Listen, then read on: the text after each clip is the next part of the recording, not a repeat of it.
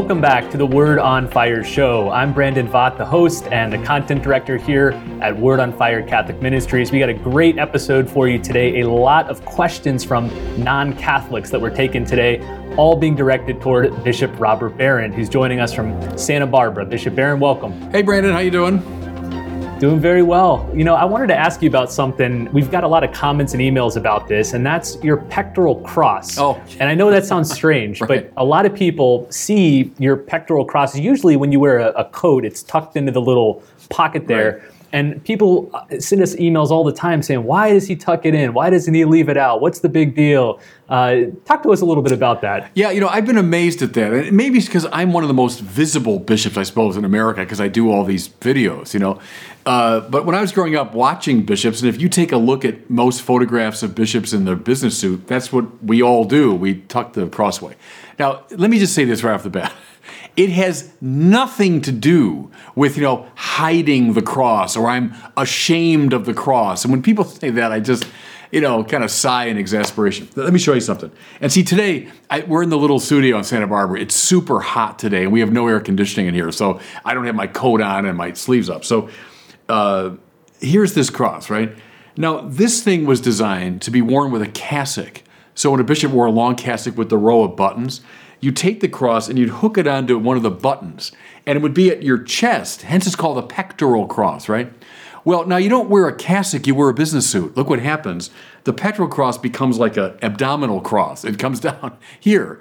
Now, you just have a, a coat on, and, and the cross is just swinging free. Now, anyone that's ever written about this, uh, here's my challenge.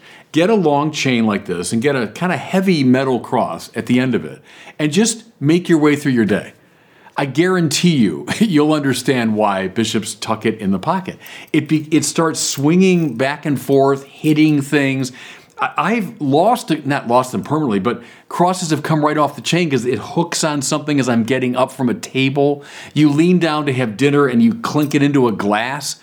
So you'll see it's purely a pragmatic issue, that it's just easier and less dangerous to tuck it into the coat pocket. Now, I'll admit it's probably not the ideal that the great symbol of the Episcopal office becomes a, a little bit of a chain that you can see, but that's why bishops do it. Another thing, too, we're using a, a boom mic today, but normally I've got a little mic uh, here, you know, around the lapel or something. If this crosses uh, like this and I'm moving around, it's scraping against the microphone. That's it. That's why I do it. If, for example, like look on, on YouTube when I gave the talk at Google, or look even all the Sunday sermons I do. When I can stand still at a podium, fine, then I, I will. I'll take it out and, and, and display it because it's not going to be clunking around. But I don't know, like even now, can you see it as I'm sitting down? I'm not sure. You can. Uh, anyway, my, my short answer is it's pure pragmatics. It's got nothing to do with uh, being ashamed of the cross or hiding it away. Okay, so that's the that's the reason. All right, I hope that's clarifying for some people and maybe puts an end to that Yeah. uh, question. Let's turn to another more exciting bit of news, and that's that we just announced publicly that we received this extremely large grant for $1.7 million from the John Templeton Foundation to support efforts in debunking the my- mythical conflict between faith and science. Um, this is a huge deal for the Word on Fire Institute, for Word on Fire. Talk a little bit about this grant and some of the things we're hoping to do with this money. super pleased about this. As you know, you know I've been talking about this for years. I don't claim to be a great expert in the religion science uh, matter. That's not my area of specialty. But I know from all of our statistical studies that it's a huge stumbling block for a lot of the nones, the unaffiliated. And I've been sort of preaching and, and uh, banging that drum for a long time. So I was really pleased when uh, the Templeton people, I think, saw the um, opportunity to give us the funds to allow us to make videos, to sponsor a national conference, to bring in nationally known speakers to address precisely this issue. So, over the next, I think it's three years, Brandon, as, as we kind of move through that grant, we'll be doing all those things I just said. Uh, I'll be doing a, a series of shorter videos, we'll have longer talks from great experts. I'm very excited about the possibility of this national conference precisely around this issue. Heck, I'd love it if we could get a lot of the religion and science teachers in Catholic schools to come. Here are some of the best people on this topic because if this is a reason why people are disaffiliating, it is a really, really bad reason. It, it's not a good justification for abandoning the faith. And so, delighted, delighted, delighted that the Templeton folks have uh, given us this grant. Very grateful to them. And I think it will help the church in a lot of ways. So, again, all this great work is going to be happening inside the Word on Fire Institute. So, if you want to stay in the loop on all the faith science resources we're going to be putting out, visit wordonfire.institute, join the Institute, and you'll start seeing these courses and videos and eventually the national conference roll out soon. All right, Bishop, let's hop into these questions. Again, um, every now and then we do a big roundup Q&A where we throw a bunch of questions your way and Today, the theme is non Catholic. So, all the questions we're going to hear are coming from people that are either Protestant or atheist or agnostic or other religions. We've got a lot of good ones lined up. So, the first one here comes from David. He's a Pentecostal chaplain in Michigan. He's got a friend converting to Catholicism and wants your help making sense of it all. Here's his question Hi, Bishop Barron. My name is David from Michigan. I'm a Pentecostal Protestant chaplain, and I have an ever growing love and respect for my Catholic brothers and sisters. A friend I led to Christ in high school recently converted to Catholicism, and I am happy for him. What opportunities are there for me to continue to work with Catholics and foster greater unity and joint efforts within the body of Christ? Thank you. Good. Thank you for your, your ministry and thank you for your good, uh, you know, healthy ecumenical attitude there. I'd say, first of all, find those points of contact. I think you're already doing that, but keep finding the points of contact. So it's easy enough to name, you know, where we differ, Protestants and Catholics, but there are so many areas where we're uh, seeing things eye to eye, especially when we're up against a common enemy, which is modern secularism. So I think to to bring Protestants and Catholics together around those common concerns, to find all the things that we hold, you know, biblically and doctrinally uh, in common, that's a great place to start also, I'd say to you, um, you know, keep exploring Catholicism. Um, so you're attracted to different aspects of it, or you see it alive in, in some of the young people you're serving. Good. Ask them what it is, what it is that they find so intriguing about Catholicism. Keep looking, keep searching, keep your mind open, um, and especially keep your eyes on the common points. I think are, are good ways forward. What do you think, Brandon? You're someone who's gone from the Protestant to the Catholic world. What strikes yeah. you? I'd echo all those same things. Yet I'd also emphasize there's a number of bridge figures, and I'm thinking here of people like C.S. Lewis and G.K. Chesterton and some of the uh, Word on Fire heroes that speak uh, eloquently and convincingly to both Protestants and Catholics. It might be an idea to maybe read one of those books together and then from each of your different approaches discuss uh, their writings. Uh, I know when I was converting from evangelicalism to Catholicism, those were the writers I was reading that helped make the the path easier. Mm-hmm. Um, so that's an idea. Good.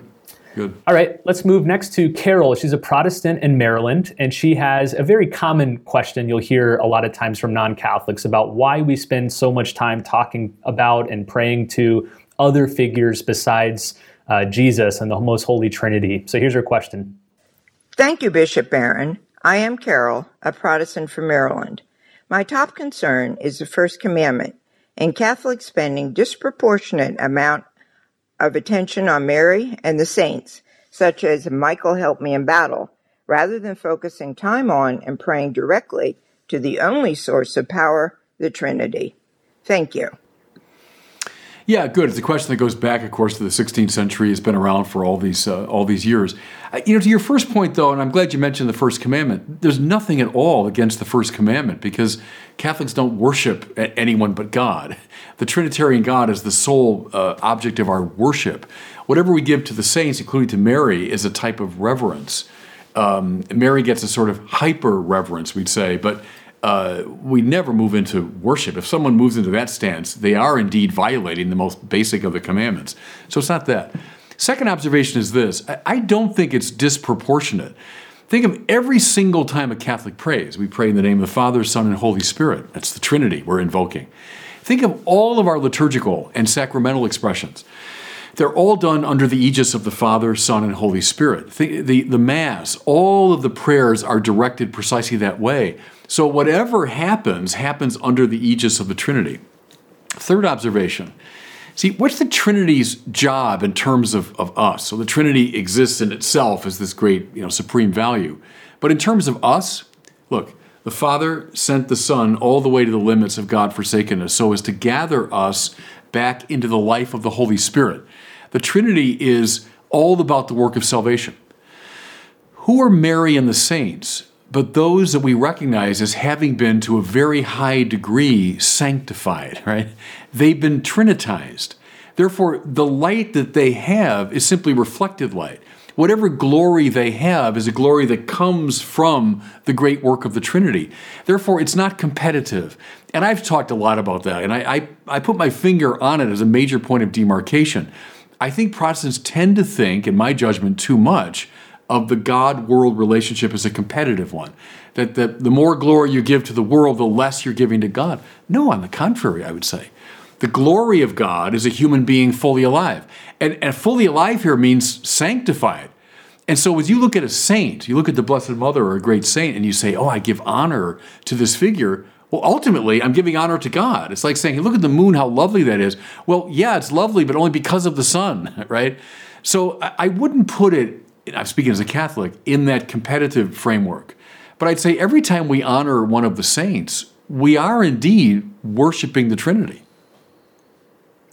You know, I had the insight, Bishop, during my conversion process that this type of argument can also, for the Protestant, cut against honoring or petitioning your Protestant friends. When you ask sure. your Protestant friends to pray for you, yeah. why not just ask Christ the Lord to mm-hmm. help you? Why go through intermediaries? So the same sort of logic can work against your Protestant friends, but yeah. we would all acknowledge there's nothing wrong with asking other people to pray for right. us or respecting a Protestant pastor. So it's okay then to respect the holiest exemplars of faith. God delights in using secondary causes, as Thomas Aquinas' language I've always liked. And so, yeah, God delights when we uh, invoke the saints to intercede for us. It doesn't compete with Him, He delights in that. All right, we've heard from a couple of good Protestant listeners of the show. Next, we're going to turn to a non Christian listener. His name is Justin. He's in Arizona. He's thinking about going from being a non believer in Christianity to a Catholic, but he's wondering how this is going to shape his family dynamics. So mm. here's his question Hi, Bishop. My name is Justin, and I'm in Arizona.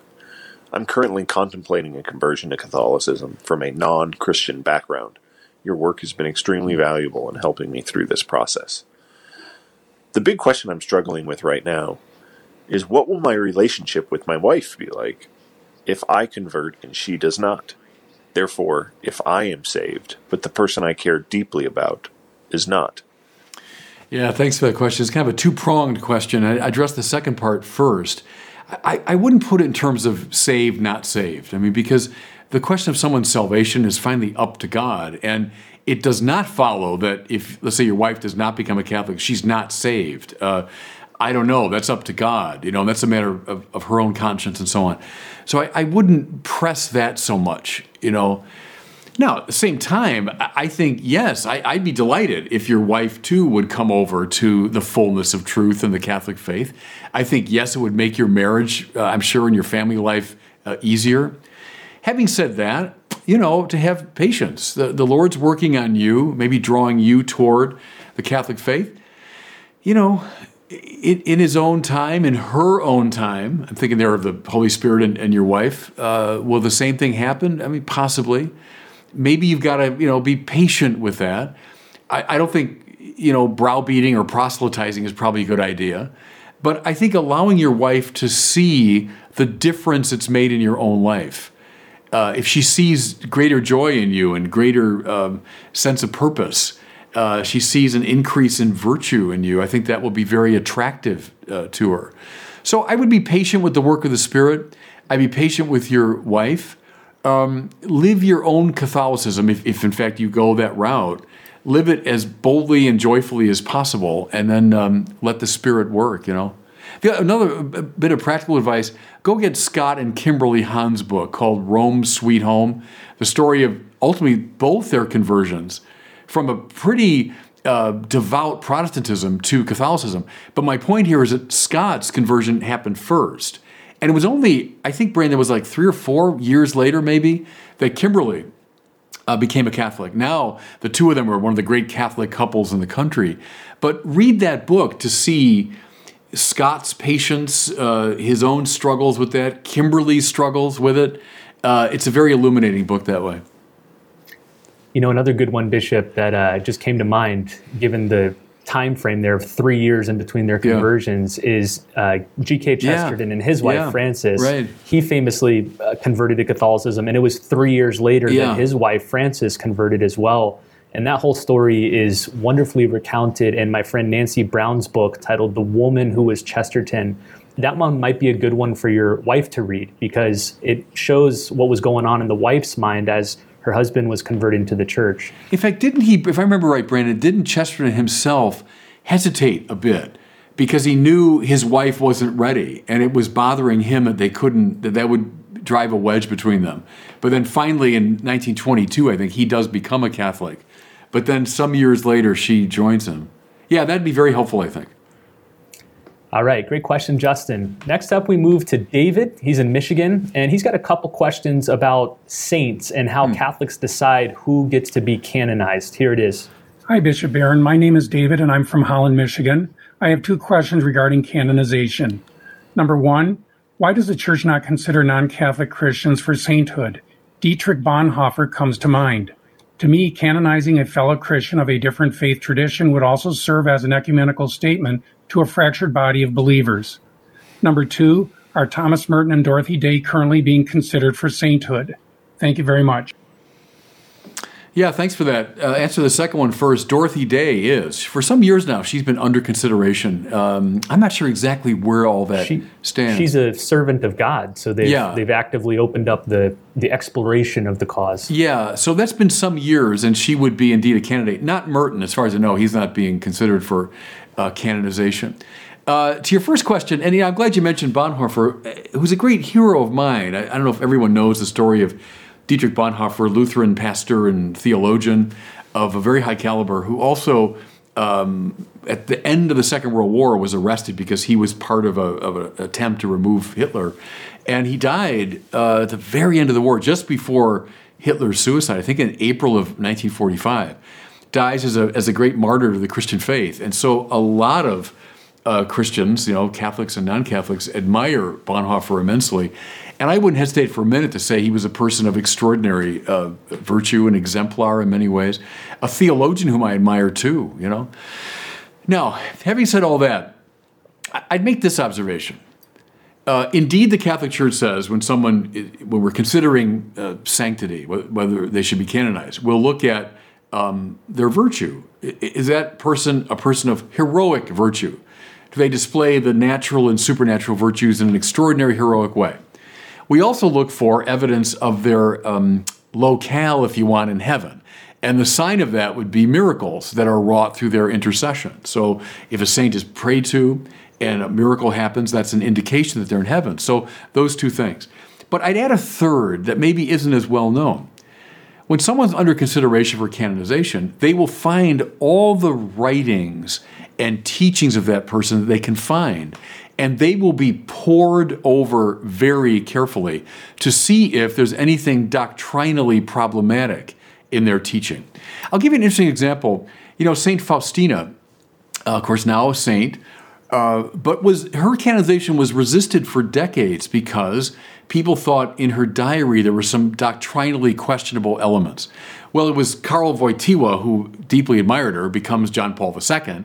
He pointed out to their satisfaction that a lot of the doubt came from a bad translation from Polish into, I think, Italian. And he clarified no, it's not bad doctrine once you understand the Polish. And so once they got past that, she was indeed uh, canonized. My point is another consideration is rectitude of doctrine we don't think, and this is the common etiquette today, to say, well, it doesn't really matter what you believe as long as you're a good person, right? As long as you're a morally heroic person. Well, we don't hold to that. We think doctrine does matter. If you're going to hold someone up as a great hero, as, as, a, as a pure exemplar of, uh, of the Catholic faith, doctrine matters. And so, maybe at the risk of being overly blunt, um, someone who's holding to Protestant positions, that we would say, not in every regard, there's a lot of points of contact, but in some ways is doctrinally deficient, I don't think we would readily hold up as a great hero of, of the Catholic faith. Um, you know, what comes to mind here is John Henry Newman. Some people today, especially, read his famous autobiography, the Apologia Pro Vita Sua. And over hundreds of pages, he'll tell you how he got from achingly high Anglicanism to Roman Catholicism. And I think people today might be tempted to say, well, I mean, come on, it's just like a little tiny leap, and does it really matter that much? Well, it mattered so much to Newman that he thought it was a question of his eternal salvation. He said, if I perceive that Roman Catholicism is the correct doctrine and I don't become a Catholic, that's a moral failing on my part and it'll, it'll compromise my salvation. That's how strongly he felt about doctrinal rectitude. Now, mind you, I'm not passing judgment on anybody, and because that's a question ultimately for God and the conscience and all that. But to say someone's a saint of the church, I think it's not just their moral heroism, it's also their doctrinal clarity. And that's probably why. Next up, we're going to Utah, where we're going to hear from Isaac. He was raised in a Mormon household, and he's wondering about something we talked about in a past episode in regards to spiritual senses or spiritual feelings and how that correlates to the Mormon sense of the, the burning in the bosom that you might expect upon reading the Book of Mormon. So here's his question. This is Isaac from Utah. In episode 205, you said that a feeling of deep joy and spiritual excitement is something you've learned to trust as spiritual guidance. I was raised Mormon, and they have a very similar description of how the Spirit guides people to believe in Mormonism. From a Catholic perspective, how do you distinguish between these spiritual experiences that lead people to wildly different conclusions about faith? Yeah, it's a good question. Because um, look, even broaden the thing out to people from uh, non-Christian religions, a Buddhist or a Hindu that has a very powerful inner, you know, conviction. Let me state it positively first. Uh, can we recognize all across the religions of the world and the philosophies and so on something like a generic spiritual sense? Yeah, it seems to me. Whether it's Friedrich Schleiermacher's uh, sense and taste of the infinite, whether it's this this um, warming of the heart, you know, that Wesley talks about, whether it's what you're describing in the Mormon context, whether it's a high mystical experience in a Hindu or Buddhist context, is it naming something real that that is of God. And I, I wouldn't hesitate to say, yeah, it, it, it is. It's some deep spiritual intuition. So correct as far as it goes. It's not the only indicator that we have. If it were, you'd be right. We say, well, look, everyone's got roughly the same spiritual experience, just gets accented in different ways. So you say it with a Buddhist accent, I'll say it with a Catholic accent. Read someone like Joseph Campbell, you know, whom I do admire, uh, but Campbell has that approach. You know, he's a comparative mythologist. He would say there's one great monomyth, one great spiritual story being told, and you know, there's a Hindu accent and a Christian and a Jewish and a Muslim accent, but it's all the same story. Well, no, I would say there is a certain commonality you can find among the great religious traditions. But discernment doesn't end with that. See, some of that goes back, I mentioned Schleiermacher, it goes back to that period when people were so hungry to get past religious warring, and there was an awful lot of religious warfare after the Reformation, that they were just trying to find something that will bring us together. And so from that time to the present day, think of the New Age. That's a very attractive um, option. You know, come deep down, aren't we all kind of feeling and believing and intuiting the same thing? Well, my answer is no. There, there are, yes, certain elemental universal experiences, but there's much more to determining religious truth than that. We have to bring in all sorts of other criteria before we say, yes, that's correct. Uh, one distinction here is Augustine's famous one between what he called religio and vera religio. So there's religion kind of a generic spirituality. And then there's vera religio, which is true religion. Well, how do you determine that? Now, all sorts of other factors have to come into play. You know, the doctrine of the church, the witness of the community, the scripture itself, uh, uh, the the uh, theological reasoning of the great tradition, et cetera, et cetera, and all of that is ingredient in the process by which I finally say, yes, I believe this to be true. Take John Henry Newman's uh, illative sense here, right? All the different elements that come together. So, my point is, it's much more than the experience you're talking about, as real as that is, and as possibly universal as that is. There's much more to it than simply that common experience. All right, I think we got time for maybe a couple more, Bishop. Okay. This one is from Dustin. He's in Houston. He's asking about apostolic succession, which is good since you're a bishop. You're part of this chain of apostolic succession. So there's no one better you could ask. Um, here's his question.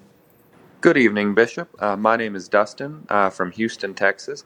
I had a question about apostolic succession. Uh, what is it exactly? What's being passed down from the apostles to the bishops? Uh, also, how does that affect small rural churches in the early days which weren't founded by an apostle? Uh, thank you so much, uh, and God bless. Yeah, thanks for that question. It's a good question. Um, to me, it's one of the most beautiful features of, of the Catholic sensibility, namely that it all goes back to this little band of brothers gathered around Yeshua from Nazareth. And I'm trying to state this as kind of particularly as I possibly can. Christianity is not primarily a set of ideas, though ideas contribute to it. It's not a philosophy, though it can use philosophy. Um, it's not an ideology, though it can be expressed theologically. Christianity is a relationship to a person, right? It, it's a relationship to this Jesus. It's a friendship with him. And so it's born in this little band that he gathered around himself, the head of which was a man named uh, Rocky, Jesus called him, right? Peter, Kephas, Petros, you're, you're rocky, and upon this rock I'm going to build my church. Not on ideas primarily, not on a set of doctrines, though those can follow from it, but on this fellow, Peter, who knows me and knows my heart and, and knows me personally, intimately, my friend, Rocky. I'm going to base it on him and the band of brothers around him the church comes from that apostolic band who then passed on, and here's your question I'd say their authority to teach, but more importantly, they passed on their intimate friendship with Jesus. So their first successors said, I got this not from, from speculating philosophically. I got this from friends of Yeshua who told me about him and shared with me what it was like to be with him, to think as he thought, to feel as he felt, to, to walk with him. They, in turn, passed that same authority and intimacy onto their successors, onto their successors. Finally, to very unworthy people like me in the year 2020, and you know, maybe I told the story before, Brandon, but when I was doing the retreat before becoming a bishop, you have to do a week long retreat. And under the guidance of my director, my good friend, Father Larry Hennessy, the, the image that stayed most powerfully with me was successor of the apostles. And I don't mean that primarily in a juridical sense, like, look at me, I'm a successor of the apostles. It was the way I've been trying to describe it that becoming a bishop was being drawn into that intimacy with Jesus, that friendship with Him that's been passed on. Now, to your point about the, the rural churches, go back to that seed, if you want, that original group around Jesus. Is the whole church came from that group, right? That, that as it spread around the world, some of these apostles indeed went to given cities. We associate, you know, of course, Peter with Rome, and we associate Mark with um, Alexandria, et cetera, et cetera. But, but the whole faith came ultimately from that little band who passed on their teaching and authority to successors. So, in that way, there's nothing that escapes the apostolic, the apostolicity of the church, which is again why, among those marks of the church, we have indeed apostolicity. It's one holy, Catholic, and apostolic. because it's all conditioned by that intimate band of friends around Jesus. To me, that's one of the most attractive features, really, of Catholicism that, that we're so uh, clear on that point. We're so unapologetic on that point. And that the bishops today, as you see these, look, we're all sinners, we're all flawed people, but through God's grace and the imposition of hands, I think of the moment when I was ordained through the hands of Archbishop um, Jose Gomez. Well, he had been ordained a bishop by Archbishop Chaput, who was ordained a bishop by, and I, have got it back in my house. I've got the uh, succession going all the way back to, we trace it to about the 16th century, and then, then they lose, you know, formal track of it. But what a powerful moment that was for me, that imposition of hands that goes back ultimately to one of those 12 or who knew Yeshua of Nazareth. So that's why it's, it's not just a abstractly interesting idea, it's a very viscerally important part of Catholicism. All right, let's handle one more question. This one comes from Grant. He's a non denominational youth pastor in Georgia. And he's got a great question about the Eucharist for you, Bishop. Here it is. Hello, my name is Grant Adams. I'm a youth pastor at a non denominational church in Georgia, but I'm greatly drawn to the liturgy and teachings of the Catholic faith. Could you explain why it is necessary to use bread and wine as the elements for the Eucharist? And are there situations where exceptions can be made and other elements used?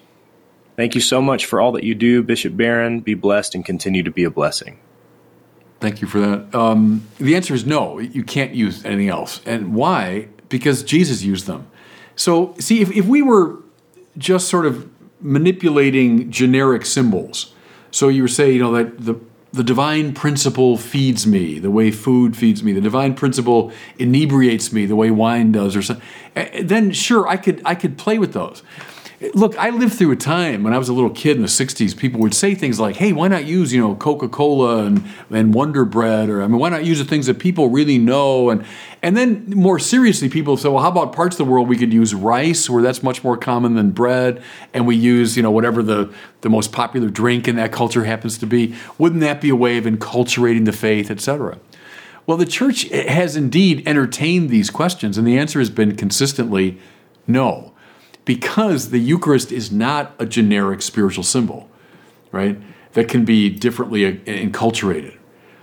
The Eucharist goes back to Yeshua of Nazareth, who, with that apostolic band I just talked about, gathered for this Passover supper and took bread and said, This is my body, and took the cup filled with wine and said, This is the chalice of my blood. We're not trading in Jungian archetypes or generic symbols. We're going back to Him to what he did.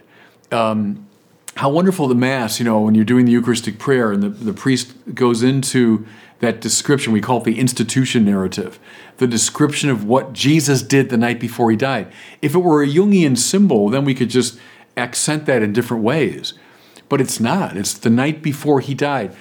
Who's he? Well, the guy that was crucified under Pontius Pilate. There's not a generic um, archetype of pure humanity or something. It's not uh, Kant's uh, archetype of the person pleasing to God. It's this Yeshua from Nazareth who was crucified under Pontius Pilatus in the in the fourth decade of the first century. Uh, that one, that Jesus, he took bread and he took wine. That's why we do it because otherwise it becomes something under our control, something we begin to manipulate for our purposes. No, no. Go back to Paul now. What does Paul tell the Corinthians? Let me tell you what I received. And then he gives his version in 1 Corinthians of the institution narrative that the night before he died, Jesus took bread. Good. That's Christianity. And that's why we use uh, bread and wine. Well, I'd like to thank everybody who sent in all these wonderful questions. Whether you're Catholic or non Catholic, we'd love to hear from you. We always love receiving queries from our listeners. You can submit them via the website askbishopbarron.com. Every episode we choose at least one question, but then sometimes we'll do these type of roundup Q&As where we take questions from non-Catholics. Other times we do roundups from international listeners. And then one of the most popular ones is we take questions from kids. And so if you're a parent and you have a young child who has a question about God, theology, the spiritual life, send those in too at askbishopbarron.com and we'd love to include them on the next episode. Well, thanks so much for listening. We'll see you next time on the Word on Fire show.